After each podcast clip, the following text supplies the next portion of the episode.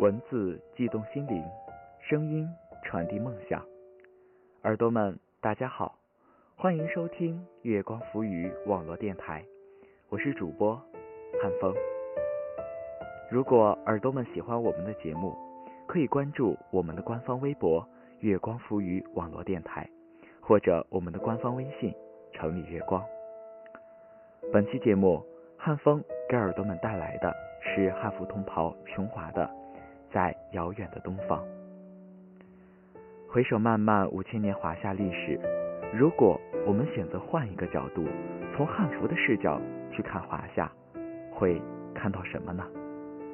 那么，让我们一起跟着琼华，从汉服的视角去看华夏吧。在遥远的东方，那个盘伏着东方巨龙的地方，是我永远守护的家乡。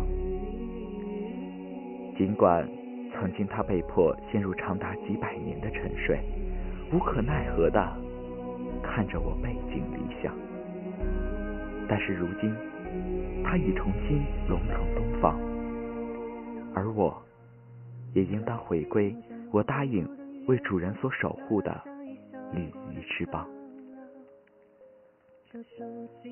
我站在漫漫的历史长河中。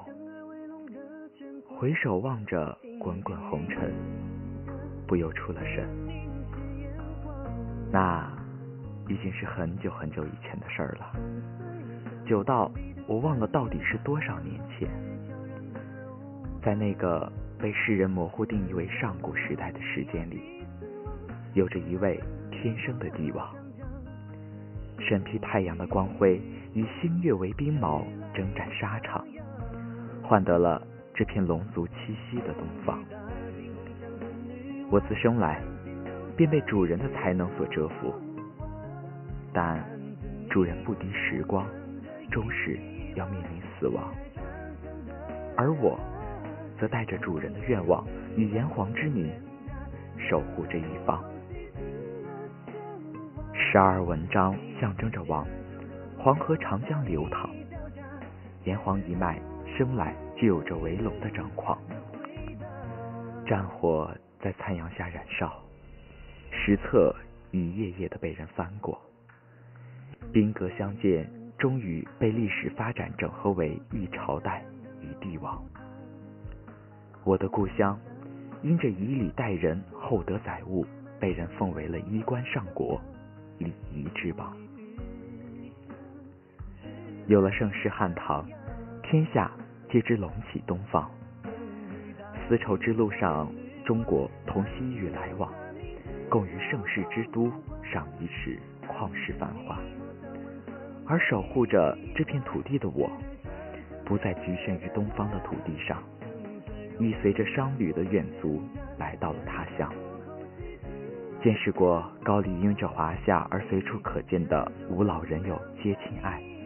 亦驻足在樱花树下轻歌曼舞的东瀛岛上，在那里留下了我的旁系子孙生根发芽。但是，繁华过后往往是凄凉。后代的帝王把自己大片的土地拱手相让，带领着皇族不问国事，躲进了世外桃源。而远在边疆，几十人对上千万人的沙场。可叹英雄终短命，小人常嚣张。他们还是宛如怒战的昙花，荣华邂逅，朝代终究还是要灭亡。百余年后，又是一支侵略者兵临城下，炎黄子孙依然谨记着为龙的模样，就算王城，也仍要至死不渝的坚守一方。于是，城破人亡。千载过后，千华尽，龙的传人传承了我的主人的傲骨和宁死不屈的脊梁，以城继国，万民以命为那座城陪葬。我不禁泪湿了眼眶。城破，国亦亡。那条巨龙陷入了长达百余年的沉睡，我。也被时空定格在了那年。百余年来，我的世界里只有着一轮亘古不变的月，清冷的月光定格了国殇的苍凉。如今我整好行囊，回到我的家乡，望着得以传承的炎黄血脉，即使他们不认识我，也没有关系，只要主人的子孙还在，那么华夏这条巨龙一定还能龙翔万里，永远受人敬仰。我双膝跪下，面向着埋葬主人的地方，深深的叩首。我守护的家乡，我的礼仪之邦。多年以后，我终于归来了。尽管我被人当作旁系的子孙，也没有什么。只要这里还是主人打下的东方，这里血脉中还流淌着炎黄的骨气与脊梁，这里还记得是龙族栖息的东方。这里还记得他们的祖先名叫炎黄，我便死而无恙。尽管我只是一件羽衣霓裳，我身后站着的是一个民族的精神文化，站的是一个民族的历史脊梁，站的是一副为龙的模样。华夏衣冠历经了。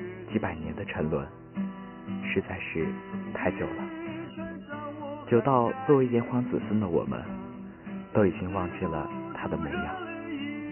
但是如今，他已渐渐苏醒，渐渐回归。恰如那一句“华夏衣冠今犹在，礼仪之邦承梦归”，渐渐归来的这身衣冠，也在逐渐唤醒每一个炎黄子孙那刻在血脉中的。对这身衣冠的印记。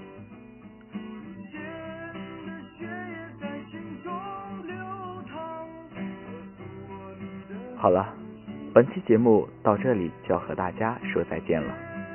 如果耳朵们喜欢我们的节目，可以关注我们的官方微博“月光浮语网络电台”，或者我们的官方微信“城里月光”。